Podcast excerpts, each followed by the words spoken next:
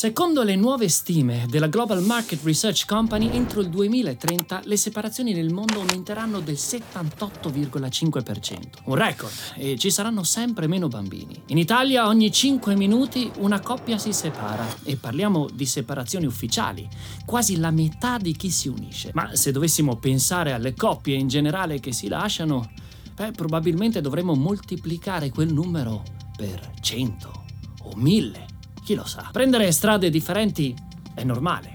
La vita è cambiamento, ma quella separazione cosa ci provoca dentro? Perché a volte non riusciamo a lasciare andare le cose? O non riusciamo a staccarci da vecchie storie o relazioni non concluse? C'è una ragione scientifica. Quell'ex che non sparisce completamente dalla testa, quella storia, quell'amicizia rotta per cui sentiamo che sarebbe giusto per l'universo spiegarsi e capirsi per poter chiudere una volta per tutte. È un tema che ci tocca tutti nel profondo e che risolverlo, beh, ci cambierebbe la vita. Il bisogno di chiudere il cerchio. Il fenomeno del bisogno di chiusura, Need for Closure, NFC. Gli inglesi hanno sempre nomi da film blockbuster. Chiudere il cerchio è di fatto un termine specifico in psicologia. Ne sono state fatte miriadi di indagini a riguardo ed è da decenni che si va sempre più in profondità. È capitato a tutti, sia come vittime che come artefici. E le state subendo ora, probabilmente. Attenzione, lo state probabilmente forzando a qualcun altro in questo momento.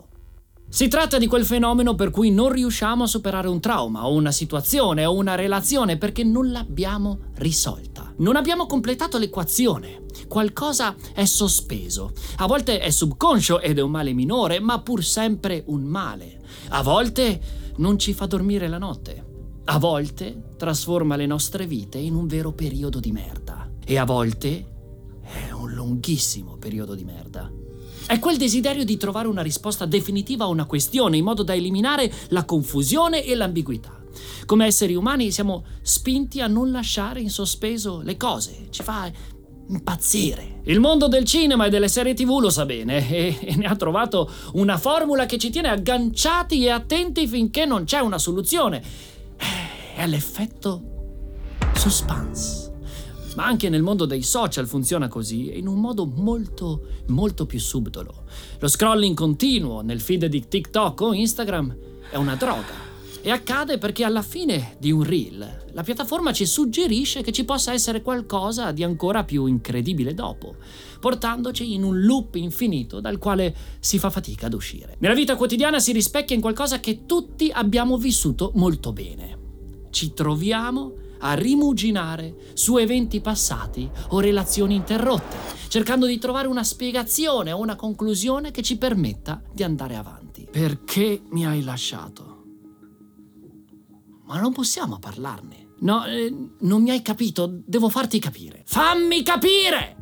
E quanto odiamo chi ci volta le spalle durante una discussione. È la stessa cosa chi ci gosta nei social. Stessa cosa chi di colpo si comporta in modo differente e ci lascia basiti. Stessa cosa chi di colpo muore e ci lascia sulla terra con un rapporto irrisolto. Stessa cosa. Il bisogno di chiudere il cerchio è una semplice parte della condizione umana, che riflette il nostro desiderio di ordine, comprensione e pace interiore. Ma perché accade? Quale maledetto virus nel cervello è responsabile di uno scombussolamento totale della nostra chimica, al punto da crearci un vuoto nello stomaco che ci toglie l'appetito? Abbiamo bisogno di completare, di risolvere. Il nostro cervello è perennemente esercitato nel farlo, risolvere problemi, ma lo fa per un motivo.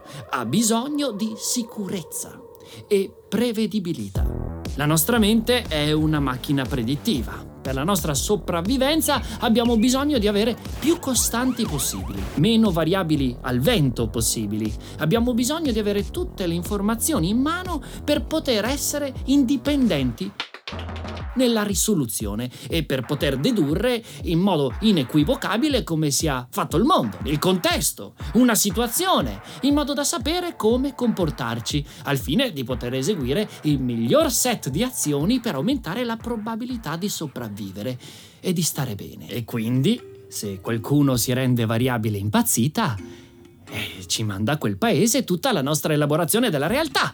Non sappiamo bene cosa fare. Il dubbio è un ladro che ci ruba la felicità, diceva William Shakespeare.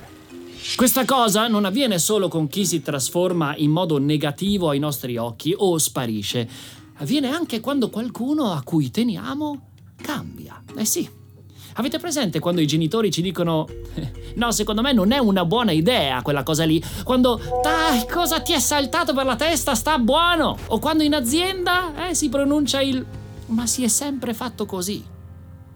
Paura paura di cambiamento, paura che nella mia realtà tu mi incasini tutto quello che di concreto c'è, su cui si basa il mio set di decisioni. E quindi se nella mia realtà delle cose tu cambi, cambi la mia realtà. E io devo rivedere tutto e non so se ne sono capace. Ecco spiegata tra l'altro sotto altre vesti la zona di comfort. Avete mai sentito parlare dell'esercizio lettera mai inviata?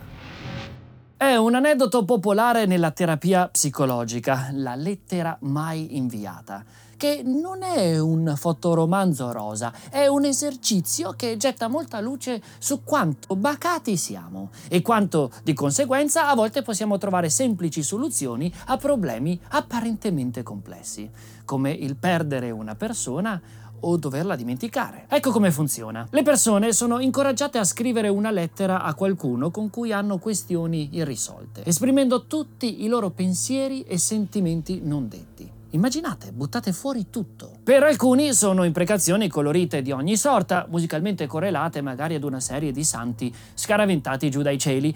E sfoghiamo e diciamo tutto, tutto quello che ci serve a completare, a spiegarci, a chiudere il cerchio.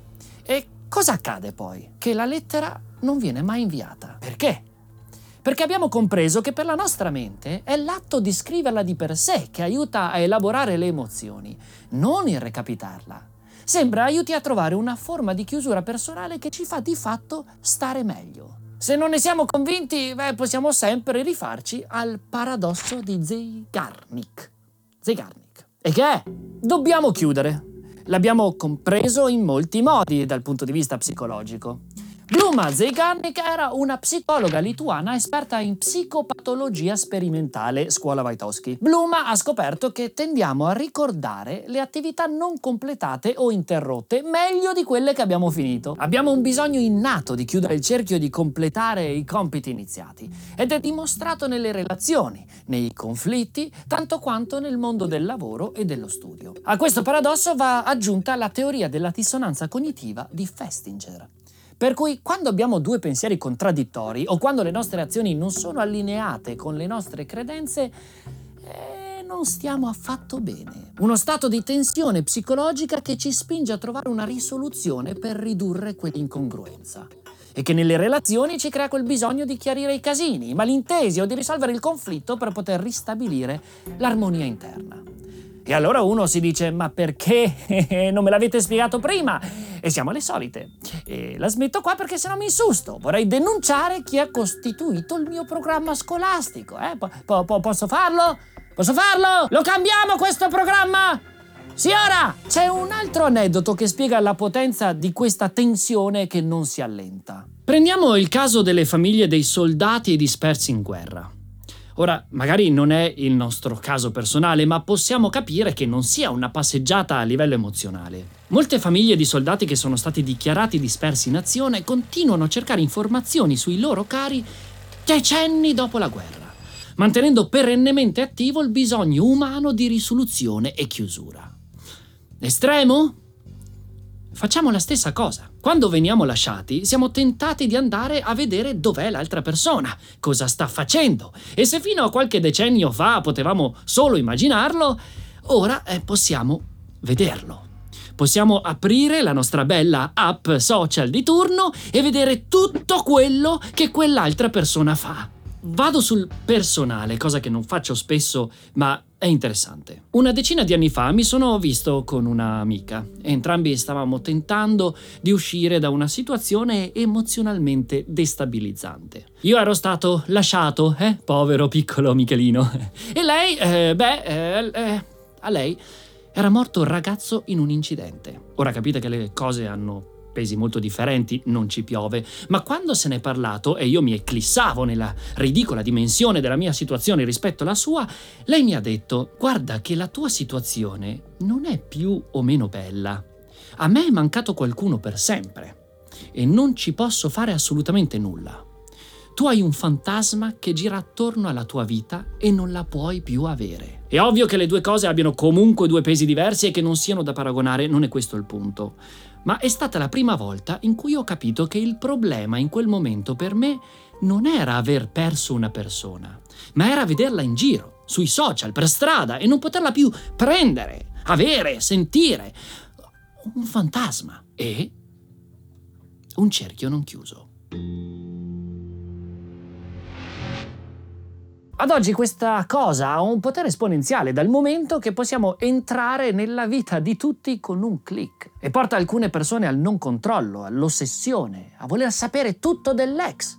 E tutto questo per una mancanza di consapevolezza su cosa ti sta veramente capitando dove a volte, come per tante cose, basta scoprire che è tutto normale, che passa, che le altre persone lo stanno vivendo, che ci siamo passati in tanti, insomma non sentirsi soli in una cosa così strana. Nell'epoca dominata dai social media la chiusura ha preso nuove incredibili dimensioni. Essere costantemente aggiornati su ex partner o amici può riaprire vecchie ferite e poi le richiudi a fatica e, e, e bang si riaprono ogni volta che quel caso infernale e tutto questo complica molto il processo di chiusura e gente fa cose sceme, gente compie gesti di tutti i tipi.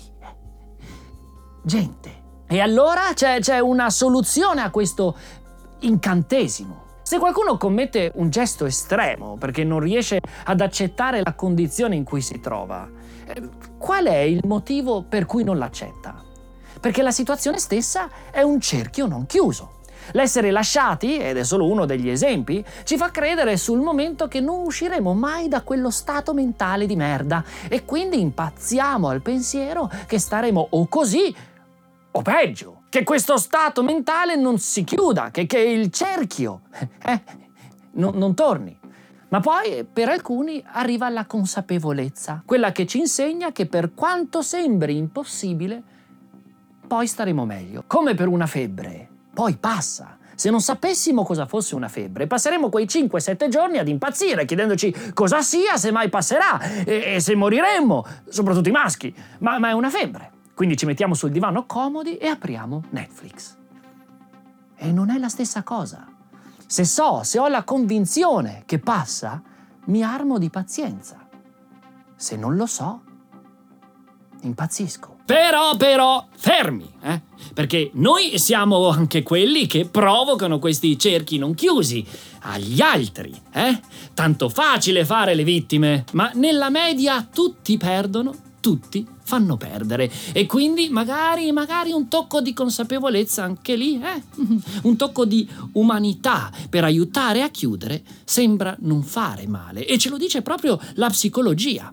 Vari studi hanno mostrato che le persone che ricevono una spiegazione chiara per la fine di una relazione tendono a superare il trauma più velocemente rispetto a quelle che restano con domande senza risposta. E allora magari diamogliela questa spiegazione, eh, se siamo da quella parte parte.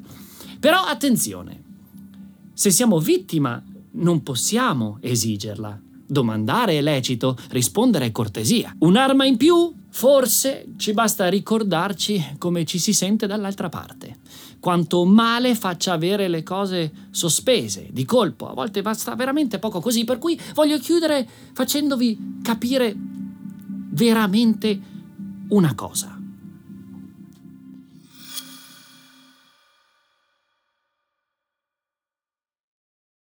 Ora, eh, posto che il cerchio non sia chiuso e ci pensiamo, spesso subentrano emozioni come la nostalgia.